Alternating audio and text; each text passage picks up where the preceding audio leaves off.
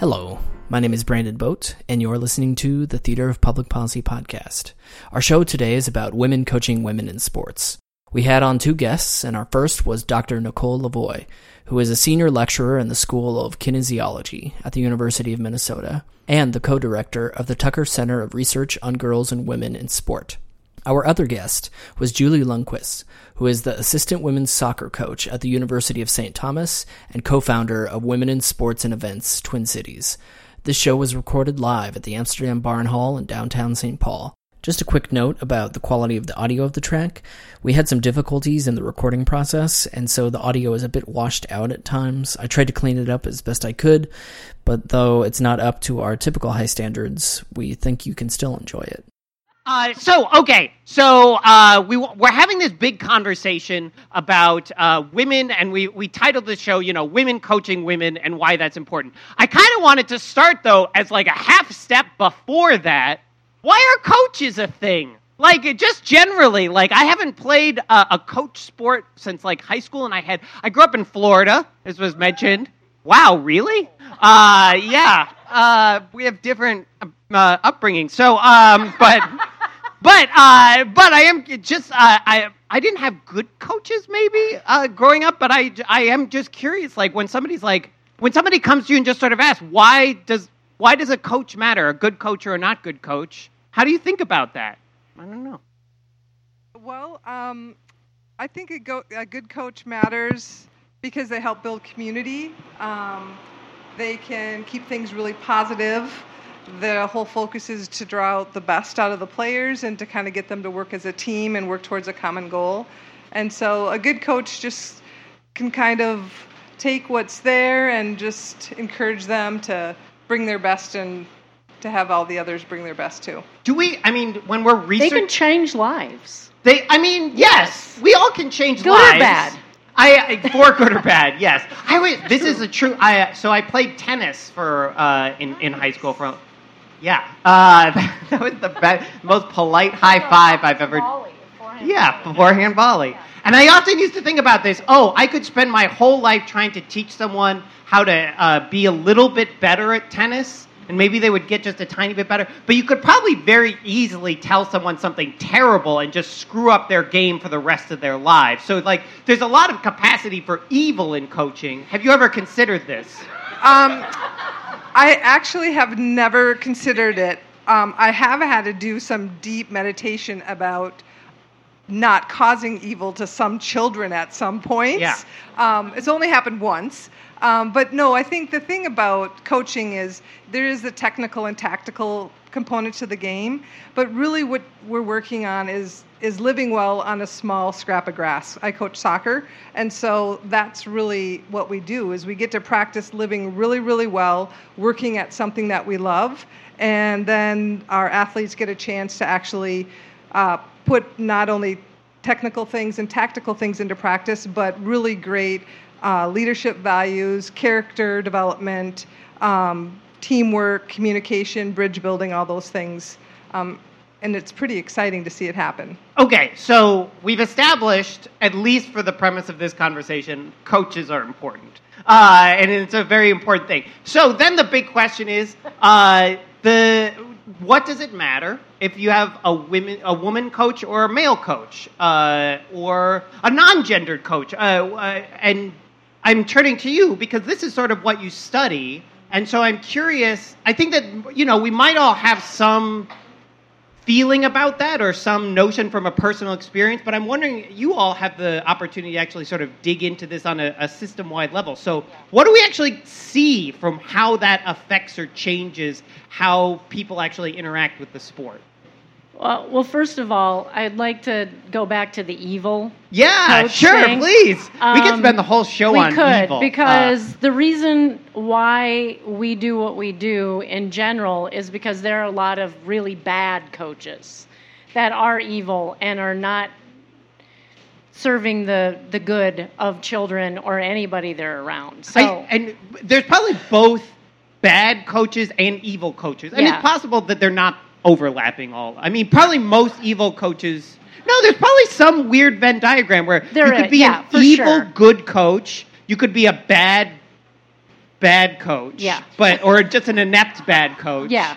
Yeah. And then there's some evil bad coaches. Yeah, Yeah. there's a lot of circles there that yeah. you could draw. This is good. This is a whole grad paper. Yeah, there's some grad is. They're taking yeah. notes back there. We're going to draw a model of it. Um, but in terms of why women coaches matter, or in general, same sex coaches matter. So for male coaches for boys, same sex role models matter. But most boys, I would say almost 100% of boys get a male coach as a same sex role model for confidence and self perceptions and emulation and role modeling and relatability and to see, like, well, I can do that.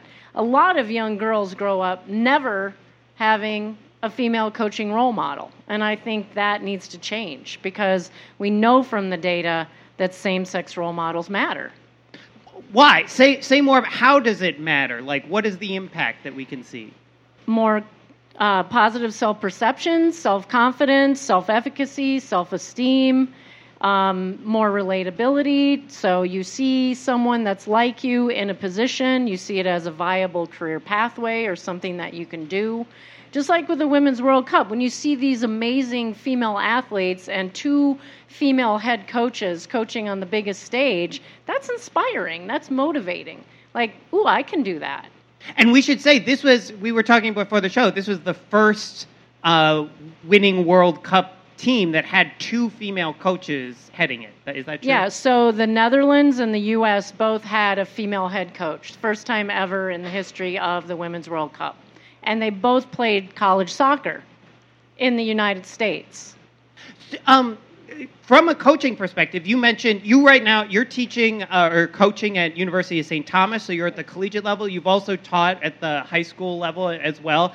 I'm curious, you must have had uh, female athletes who had male coaches before you, and have they ever said to you like, "Oh, I'm uh, I'm so glad now," or has that ever come up like the the transition to like, "Oh, this is different. You're like me." Right. Um, I will say the collegiate players very much um, have expressed gratitude with that. I actually have had a high school, I've had one high school player uh, tell me that she plays much better for male coaches and would prefer a male coach um, well, well and above any female coach she's ever had. Is this the one you wanted to be evil with? No. No. Uh, no, no, no. Um, so I think I think it it all depends um, on on people's perception and where they're coming from, but by and large, I think that our players um, are really excited to have female coaches um, and female role models, and it's always been a really great thing for me. Okay, so uh, pr- I'm guessing, but folks who came out to this show probably are on board with the stuff that we've said so far. It'd be weird if I, it, it happens. Somebody would come out to the show and be like, "Nah, I'm not convinced. Uh, female coaches, Boo women's boo sport. women's Yeah. sports." Bad. But we should also like uh, set the table for where we're at. We kind of noted this thing about uh, Women's World Cup having two female head coaches uh, going off each other for the first time. Where are we more broadly in the sort of on the collegiate level, professional level? Um, everybody's probably on a little bit of a euphoria from the World Cup this past week, but I don't know. Set us straight. How is the field more generally? All right, here's, here's the data. Yeah. Title IX passes in 1972, right? Makes gender discrimination illegal in our school system. At that point, 1 in 27 girls played sports. Fast forward to 20, And that's at the college level, one in at twenty-seven. the, at, uh, in general. In general. In general, yeah. Okay. And fast forward to 2019, it's about one in three girls. So we Wow. have a landmark um, tidal wave of girls playing sports. Now, contrast that with 1972, we had 90% of girls and women being coached by women. 90%. Fast forward to 2019, where we have all these girls and women that have played sports with the love of sport and social capital, athletic capital, experience and passion. We have 42% of all girls being coached by women. So we've gone backwards, It's cut in half. cut in half. So there's half as many uh, women being coached by women today as there were in in 1970s. That's correct. Wow, that's uh, counterintuitive. It seems like. Uh, why? Oh, we don't have time for that. Yes, that. we do. We have a Oh, whole We have a whole show. Okay. Yeah. So uh, why why if we have so many more women playing sports, doesn't that you would think maybe that would just trickle up Yeah, into and it, yeah. no, that I hear that a lot. Well, just wait; they'll they'll trickle up. It's been almost 50 years. They've trickled out, or they've been denied the opportunity to coach. So, at the crux of all this, there's many reasons, but it's about denying women impeding their opportunity to coach. Because as the position becomes more powerful, more lucrative, more visible, you find less women. So the notion or the the evidence here is Title IX passes. All of a sudden, there's equal funding. So if I'm a male, Oh, no, not equal funding. Not equal funding, No. sorry, but equal opportunity. equal opportunity. more equal opportunity. more e- equal opportunity. So there's there's more funding probably yes, than there was because there was none. because there was none. So Yeah, there was zero. low. I like setting the bar some. low. Yeah, then Yeah. there was some. So I uh, am a male coach, and I'm like, oh, you know, look at the the women's like lacrosse team. Uh, I'm gonna go for that job now because like I'm I there's like money potentially to be made for that, and I'm gonna. Uh, try and then maybe a woman who had done that job before now is getting pushed out somehow from is that sort of the Yes. paradigm that we're talking about i'm ki- do you see this Um, well, y- yes, you definitely see it. Um, I happen to work uh, at St. Thomas, and we are one of the very few. Uh, we're in the MIAC currently. Um, Counting down. Counting down. Um, we are one of the few um, all women uh, coaching staff. My, our head coach is a woman, and we have uh, two assistant female coaches. And it's really exciting, but there aren't many of us out there, uh, especially that have all female coaching staff. And more and more, um, as you look for positions that open up, even new ones, so many are being filled by men, which is awesome. Um, however, there's just not an opportunity oftentimes for women to even interview for those positions or to get their foot in the door for those positions. So, um, and it's not just hearsay, and, and Nicole has a lot of the facts, uh, research and data driven facts, but we've definitely seen it. It's not just anecdotal, it's, it's definitely happening. Um, and it's, it's pretty sad. So, can I jump in here? One of the things we see is that when a head coaching position opens up, an experienced female coach like Julie, who's applying for the job, will be overlooked or not be even get an interview, and they'll hire a male college soccer player with less experience and less knowledge and less everything, just because he's a man. Is it so? Um, so that's painful. Uh, so And and to Julie's point, it's not to say men shouldn't coach women. There's many wonderful male coaches. That's not the point. The point is is that women are being denied the opportunity and our young women deserve female role models. to try and play out uh, some of the reasons maybe that this comes up, is it um, is it because we have athletic directors who are largely male and so they're just like, oh, Give them a point for that. yay! Are you still keeping score? Yeah. Uh, Yeah. So. So uh, we have a lot of male athletic directors, and so maybe male athletic directors are like, "Oh, uh, it's another dude." I get it. Um, Because dudes like to hire other dudes. I get it. It's a Uh, thing. yeah. Um, and so there's that. I am curious, like in the example that you talked about, like, oh, I, I have like a, a woman who's been doing this and is a professional versus like I'm going to hire. S- Just hiring uh, like uh, somebody right out of college in general sounds perilous. No offense, college students who are here, um, but is there any piece of that where it's like, oh, that'll be cheaper? Or Yes. yeah, is that part of it as well? Sometimes. cheaper and um, experienced veteran female coaches with a lot of experience don't want to put up with BS, right? And so they'll hire the young guy because he'll he's eager and he just wants a job, and he'll put up with a lot of things that a, a veteran female wouldn't put up with. What are some of the things you won't put up with?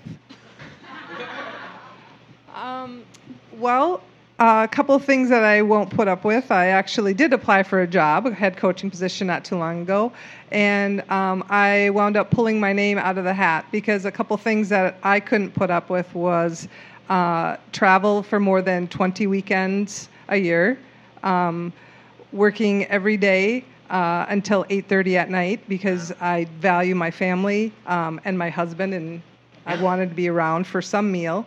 Um, so I think those are the things that I won't I won't put up with. But um, I think just good working conditions. I love to work hard. I'm all for putting in my dues and my time, but there's some things that that are important and, and having a good balance. Uh, you know, 50 hour work week, 60 hour work week in season. I mean, it's insane. In season, I know, like as coach as coaches, we work from, you know, we don't get home till 10, 12, 2 in the morning, depending on where we're traveling to, and that's awesome. And I get that in season, but to continue that the entire time outside of season, especially when pay doesn't reflect yeah. that, um, that's that's tough. Uh, maybe this is a question for both of you, but I mean, with where we are right now, then, do do you tell young women pursue this? Like, go into becoming a coach? Yes, yes, yes, with an asterisk.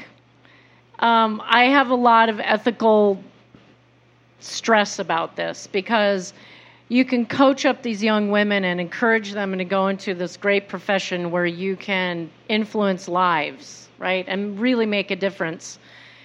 But we're, we often we coach them up and we send them into a system of sexism and homophobia and discrimination and unequal pay and not work-life family balance, and it chews them up and spits them out.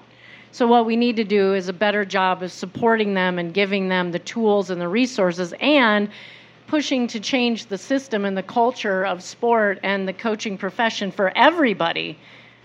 And um, it's it's a steep hill. On that same note, I am curious. I mean, so uh, you were playing sports, uh, and it was a different generation than the girls that you're coaching now. How are they approaching this differently, maybe than you did, or how is their like mindset around some of these questions and things maybe different, or are there things that you hear from them that are surprising to you? Um, well, I think that for a lot of the women that I coach, and a lot of the like, I'm coaching a, a high school age girls club team as well. I think for a lot of them, they're very ignorant still about the whole concept of Title IX and the fact that we have come a long way, and the opportunities that they have uh, afforded to them are absolutely amazing um, to even be playing. And so that's that's one thing I think that was surprising um, for me. They don't think anything of it to see Jill, Jill Ellis on the TV screen, to be able to walk in Buffalo Wild Wings and see the women playing soccer, uh, to, for us to be able to go call up any restaurant and say, hey, we're bringing the team in, can we turn all the televisions on to watch our, the U.S. women play? Um, when I grew up, we didn't have that. I mean, we didn't even have a national team that got any any time on television. So um, I think that's one thing that's interesting to me is that I don't think they realize the great opportunities that they have. Um, but as far as the coaching idea, the cool thing is, especially with the college athletes, they have such a phenomenal experience. They want to give back in coaching because they know the hours, they know the rigmarole. But honest to goodness, I mean, there's a reason why I'm still coaching. It's because there's something magic that happens on that field. There's something magic that happens when people learn how to work together and bring out the best in each other.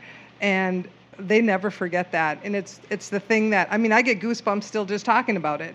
Um, it's the thing that they hold on to the rest of their life and help them get through corporate messes, marriage messes, relationship things, uh, issues with their neighbors because they remember how we did it in sport, and that's pretty cool. So uh, I should say the second half of the show we open up for you all to ask questions of our guests, but I'll just ask like one last one uh, in this uh, same vein, which is we talked a lot about college sports. I can't think it's hard to think of anything else in sort of the college universe that seems to be more directly impacted by alumni being loud and obnoxious sometimes. Uh, so, like, you know, I, it'd be very hard for me to like call up my alma mater and be like, mm, "The communication studies department needs to do this," and then they would like listen to it. But it does seem like people call up their colleges a lot and yell about like what they should do around sports and things like that. Yeah. I'm curious if is that the path forward? Should we all just be harassing our alma maters like uh, athletic directors? Yes. Yeah, differently and like uh, you know not writing our colleges into our will except for only like for women coaches or things like that. Well, I'm always an advocate for pushing for social change when one can. And we have had a number of people tell us that they use our data to look at their women's teams and look at how many women are coaches of women's teams. And for some of them, it's zero. Some of them, it's a few. Some of it's half. Some are doing quite well. But when you call up an athletic director and say, hey, you know, it's important to me as an alum of your program, as a former student athlete, that our women athletes have the opportunity to be coached by a woman. And I'm not giving you another dime until I see some more women in your coaching staffs. They listen. I know they do because they tell me that. Because when we have a report card, a women in college coaching report card, and we give institutions grades, A through F, based on the percentage of women coaching the women, and they don't get a very good grade and they're embarrassed, that matters to them. So, yes, we can use the data to push for social change. I am such a big fan of public shaming. So, uh, so We like to say, we like to celebrate who's doing it well. and just look across the room at the people who aren't. and Well, just yeah, sigh. right. It's not that we're mad; we're just disappointed. Yeah, very. Uh, on that note, can we do a big round of applause for these two amazing guests? Okay, so if you have a question, uh, raise your hand. I will come towards you in a non-threatening manner uh, with the microphone, and I will uh, give you a sticker for your question. So, uh, if you have a question, please raise your hand. Uh, ooh, right in the front. How convenient. Uh, and you get a sticker. So I have a question. You alluded to the fact that most athletic directors are male and they're hiring people who look like them. But on the flip side, what do we do about the younger kids who are just starting in sports? Because also a lot of those coaches are dads and men, and women feel completely shut out of that process. So, how do we change that paradigm so that kids, young kids, grow up seeing female role models and then hopefully change the levels at the top? Sure. Um, well, I think I think you hit the nail on the head. The the change for grassroots coaching is awesome, and I know that there are a lot of local clubs, soccer clubs, and not just soccer, but in a lot of different sports that are really working hard to recruit parents, especially um, moms or recent, you know, female college graduates uh, maybe even collegiate players that are home for the summer, because it is essential for those young kids to have that experience. Um, there's a lot of national soccer organizations that are doing a really great job in providing resources to train complete novice coaches, um, especially targeting women, because they've got one in three are, are practicing in athletics or have that experience. And so I think there's a, a big movement to try to get people past always signing up for the manager position or the concession stand. Um, and I know in our community uh, down in Prior Lake, we've got a plethora of, of women and moms coaching um, because it's been intentional. We've worked really hard to welcome them, invite them along. Um, but that was it's a brilliant idea, and I think we we need to really celebrate that more throughout the cities. So maybe that's one of the places here. Like if if you know you are like I'm not ever going to be a college level coach, but almost anybody, uh, you know, could start out teaching uh, coaching their their young kids at some point. And one of the things we've learned, uh, the I started in this line of work about women in coaching at the youth level, because I, I thought if if you're at the grassroots level where kids see women coaches, then that becomes normalized. And one of the things that we learned from interviewing coaching moms and moms that weren't coaching, we asked them, how do you get more mom coaches, right, to coach the youth? And one of the most simple strategies they told us was ask us. Ask them.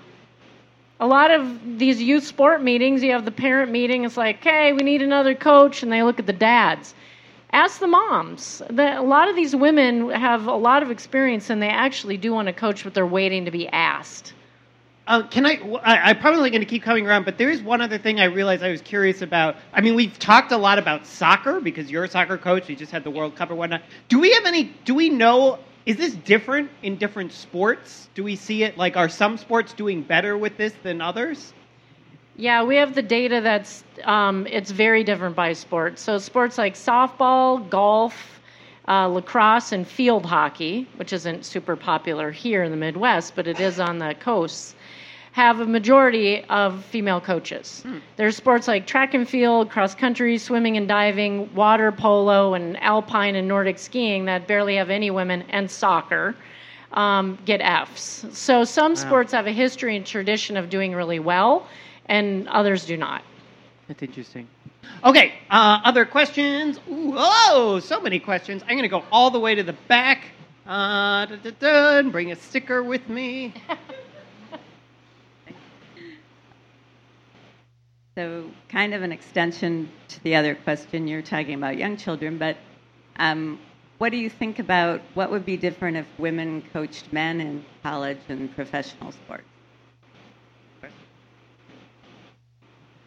Well, I think it would be amazing because women coaching men provide strong, confident, athletic role models for young men in a context that they care about. And they care about sport. And these young men want what anybody wants. They want a coach that cares about them, that teaches them about sport and life. And women can do that just as much as men. And in fact, we know from the data that when women do coach men, men grow up to see women more as equals in the workplace and in their personal lives. So it's very powerful. Yeah, I've had a personal experience um, coaching high school age boys a number of times, and it's been a dynamite experience for all of us. And uh, the coolest thing for me, I, I, feel like I've made impact or had a success if the players are staying in contact with me. And I mean, a lot of the male athletes that I coached are will still reach out, or I'll see them at the park or at Target or in college uh, they'll be playing in the men's game that follows our women's game, and it's just they're really excited to see us, and uh, because we had a great connection, and and, and I I really think it's a, a great way to to let everyone have a chance to see that we all are leaders and we all need to be leaders regardless of our gender. I may be wrong, and or this may be too hard. Uh, like this might be a, a, touchy question, but I am curious. We've talked about the sexism that's sort of built into the system, and some of the silent sexism that maybe happens of just overlooking. I'm curious in those cases of women coaching men's sports, if that sexism becomes more overt, that it just becomes more explicit of like, well, no, because this is the boys' team, uh, or if that happens, or if it is similar or is the same?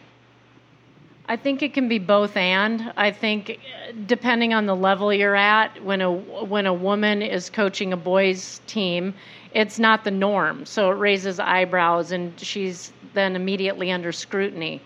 At the higher levels, I think where it's about performance and teaching skills and tactical and the the men or the young men realize that this woman knows what she's talking about and she can help me be a better athlete and a better person um, some of that blatant sexism i think falls away because now they see like this woman is amazing and it changes their perspectives yeah, definitely. I mean, I think once you coach a team, they make a quick assessment of what you know and how you go about it. And I think that when they when they understand and you've earned their respect, my players, my my male players, the problem isn't with my players or my parents. It's with the opposition. And mm. my boys' teams have got have had to undergo scrutiny from the other boys on other teams, uh, talking smack about their coach on the field, and that results in a whole a whole nother thing that we have to to address that you wouldn't even think that you'd have to. Um, but no, I think I think when any group of athletes are coached by someone who's knowledgeable, who's fair, who's a good leader, um, who's asking them to bring their best and teaching them and encouraging them to bring their best with their teammates, they want to play for you and they want to show you what they can do and, and they want to get better. And so, um, you know, I've never I've never seen that on a team that I've coached. Okay, great. So there were a bunch of other hands. Who else? Oh, you had a hand, and then I'll come over there. Hi, thank you for being here today. This has been fun and, and informational. Uh, I have a friend who's uh, uh, a coach, and he's uh, bringing gender equality in, into his team, and he seems to think that the only way to um, make change is to have the men protest uh, the the U.S. Uh, National World Cup men's team to protest that the women aren't, you know, so the women get equal pay. Gotcha. Um, so I'm interested in like how how can men support the movement, and what what do you have for ideas for that? That's a really amazing question, and no social change happens when only 50% of the population is fighting for it. We need male allies to join in and use their power and voices to help move the needle. So unfortunately, we just we need a tipping point of male allies that are that are brave and courageous enough to to do that with us. So I get this question a lot. What can I do? Because I'm outraged, I'm angry, I'm frustrated. And there are some really good resources out there. Just Google like how to be a male ally, and there's a whole list. And most of it is show up, use your power, use your voice, be visible, let the women in your life know that you support them, that you're there for them, that you have their back, that you'll speak up for them when they can't.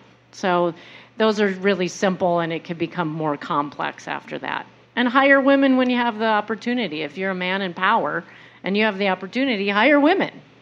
Give them a shot. Yeah, absolutely. And I, I think even if you have uh, children who are involved in athletics and give the people in charge a, a, a, call and just say, you know, are you looking for coaches of both genders, and, and how do you how do you go about what's the entire hiring process, and and just find out a little bit more about how the system works, and just really encourage them um, to continue opening the pool. Uh, I talked to someone not too long ago. Another college was looking for a head men's coaching position, and she happened to be on the search committee and her main goal was to get them to agree to have a certain percentage of the pool that was allowed to interview be uh, female athlete or female coaches and so there's so many different ways to try to to make change because it's not that women are better coaches but women need a fair shot in getting their foot in the door because we do have a lot to offer i i think part of this question uh, to your friend was about okay, so yes, the, there's these incremental things that we can do. We can be allies. We can do this. Uh, which I think some people would say, oh, there's been some of that work, but maybe they feel like it's not happening. Like we're not getting there. So are we at a point? Maybe part of this question is where you need to do something radical, like you know, uh, male athletes need to walk off the field, or you know, people need to sort of take up some sort of more dramatic protest in some way. Do you feel like sort of this incremental piece is working and we should kind of keep chipping away at that like that? Or do we need some sort of more, you know, uh, big dramatic change moment? Nobody listens to this show. Go crazy. Yeah. Well, I think many would argue we're sort of chipping away and you know, you know when you're climbing you're trying to break the glass ceiling for decades i think that's how it feels and so at this moment where you have the best female athletes in the world on the biggest stage of sport the women's world cup using that platform as leverage which is a dramatic moment kudos to them now if their male counterparts would also join in I hate to say it, but it also lends some credibility and some weight to the to the fight, and we need that. So I'm all for dramatic because social change happens so slowly that dramatic moments help push the needle. Okay, uh, there's a question right here, and then I'll come back over there. I have a related question. First of all, thank you both for being here and being part of the culture change. I know you're both passionate about this. Um, speaking of dramatic and radical, are there opportunities that you see to change, amend, or enforce Title IX? Maybe not in this administration, but perhaps in the next. Um, that that would help with some of these inequities that we see. I think uh, from my experience, and granted it's just a very small sliver of experience, but there are still a number of very large inequities happening, um, even in our state, even in our communities, uh, with Title IX and the uh, the difference in how athletes are treated by gender and by sport. And I think that if people actually knew the differences, they'd be shocked. And I think a lot of it just has to do with getting involved in your community level. Go on a tour in the high school, check out what the boys' locker room looks like, check out what the girls' locker room looks like, ask about coaching staff, ask about uh, salaries, uh, soc- or summer camps, the LLCs, who's generating the money, who gets to play Friday nights, who gets to play Saturday mornings. Um, and I think those are a lot of things that we need to take a look at um, because a lot has changed, but and and maybe it was my generation's fault. I mean, um, I don't think that we realized that we had to keep pushing, um, and we do. The, it needs to change. It needs to change for the sake of the young women who are still coming through the ranks. It needs to change for the, the little teeny five year olds just starting to play because it's not until our country finally gets a clue that we all have to pour our very best into it to make a big difference in this world. And sport is a powerful, powerful tool that really changes lives. You take a look, especially you want to talk about economy, you want to talk about our country's uh, wealth and stability the people who are in positions of power in our corporate or corporations, so many of them came from athletic careers and athletic experience. And we need to make sure that their experience was is top notch. And we need to be able to push this this thing forward. And so it is going to be grassroots and I'm all for something radical. The thing with planning something radical, it never really works. It's got to be a groundswell, right? I mean, it, it's got to be a movement that happens, and I'm ready. Me too. All right. Okay. I'm sorry. I'm going to go one last. Yeah. Go. Go ahead. Okay. Thank you. Thank you both and everybody up there. Um, I think for me and for probably many people in this room, this is a topic that quickly becomes very visceral, right? And there is this like impassioned feeling about it. But I'm wondering what you both think, and Dr. LaVoi, this might be more specifically for you moving the needle and getting there means empirically? Like, what differences do you think you would see in the numbers and say it's working, even if it's slow? That's a good question. Spoken like a true graduate student um, at the University What's of Minnesota. the answer on the test? Uh, yeah. So I get this question a lot. What's what's your end game, LaVoi? You know, when are you going to be happy? You know, when are you just gonna retire? Yeah. Why are you like? When are you gonna, you know, drop the bone? Um, so we use data because data tells the story, and data can help us know when we're making and pushing the needle or not. So if we're currently at 43% of all head coaches are women, I would be happy with that in the next five years being 50%, because every year it goes up like 0.2 0.2, not 2%, 0.2. So that would be radical if we got to 50% in five years. I would be happy with that. Media coverage. 43% of all female of all athletes are women. How much media coverage do they get? 2 to 4%. They're erased and invisible in the media landscape. I would be happy if we had 50% of all sport media be on female athletes.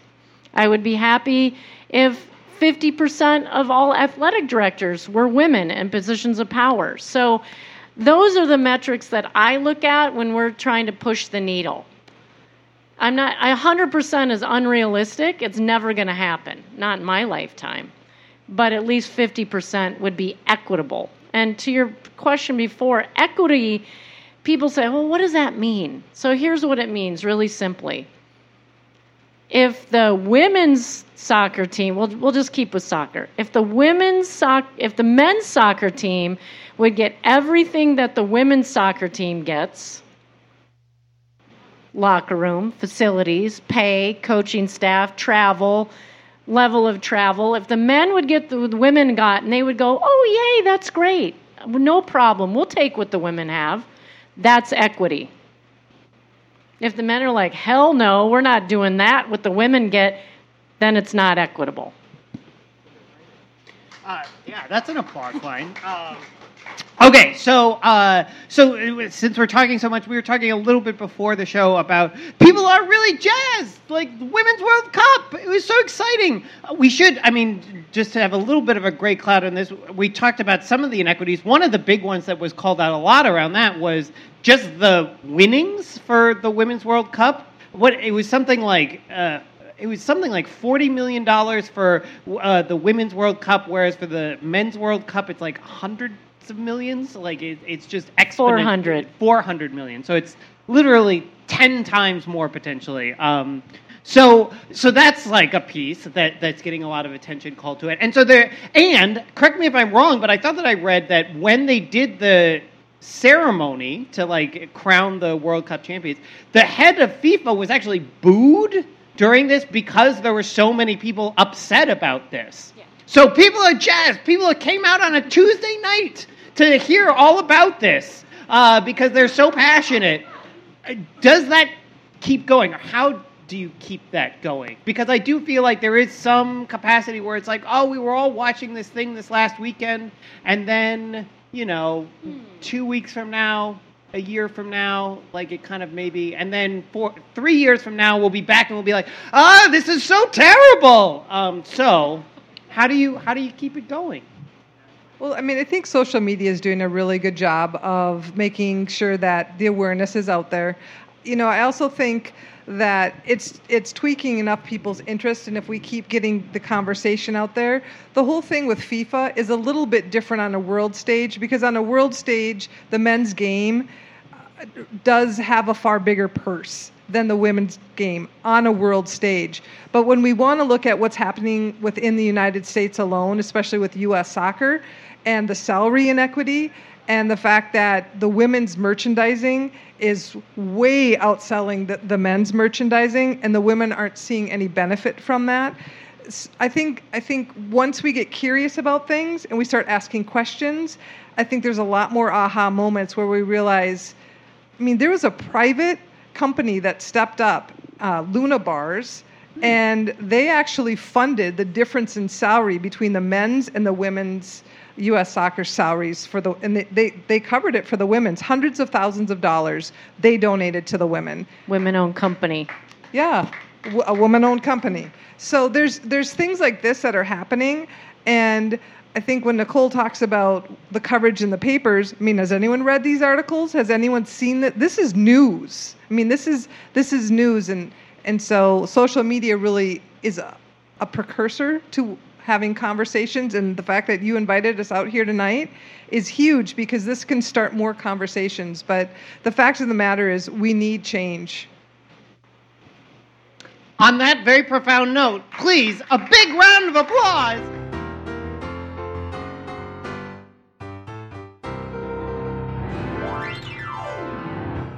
Thank you for listening. If you'd like to attend one of our live shows or are interested in working with us on an issue you're passionate about, you can find out more information on our website at www.t2p2.net and on Facebook and Twitter. Also, if you enjoyed the show, please tell a friend about it. Thanks.